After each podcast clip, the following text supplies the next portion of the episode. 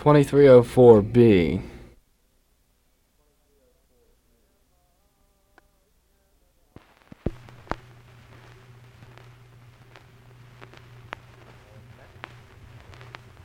In the month of August, one warm and sultry day, when from the west a gentle gale the wind began to play, a fire was seen a rising close by the railroad track on the farm of one little in the town of Shandolac.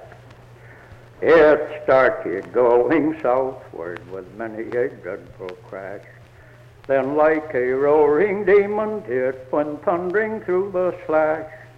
Oh, such a wild, fantastic sight I cannot well describe, as great red tongues of fire flashed from almost every side.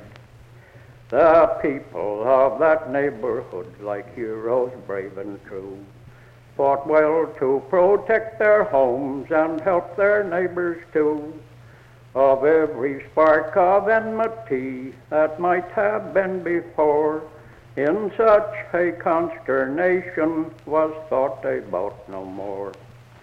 But where the fire was raging worse, those heroes gathered round. There was not one to hang behind, among them to be found.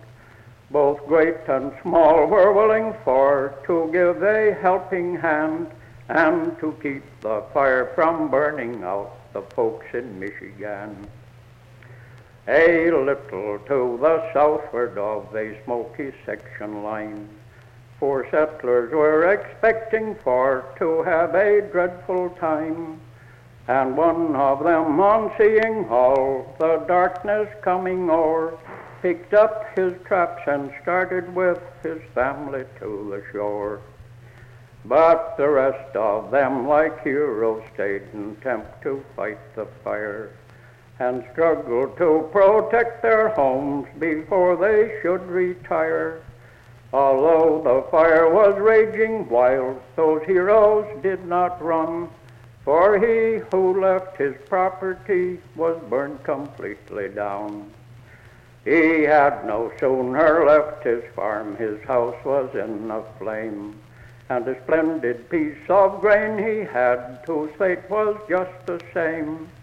His loss was great, there's no mistake, and shocking it is to see how soon a man may be reduced to want and misery.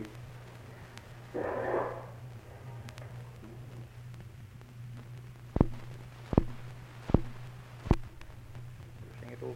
There was many a field of ripening grain, and many a stack of hay were swallowed by those raging flames on that destructive day.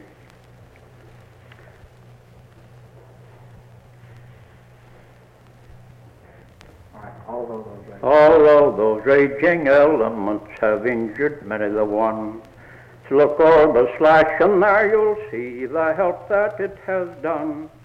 For now a man can go to work and clear a farm alone, and make himself in a few years a comfortable home.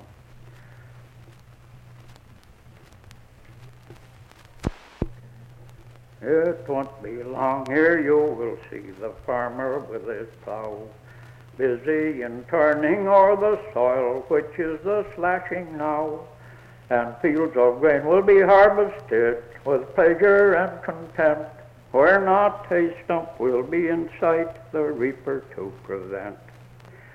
'Twas thus the hand of Providence was working for the best. If not to be felt at present, in the future will be blessed.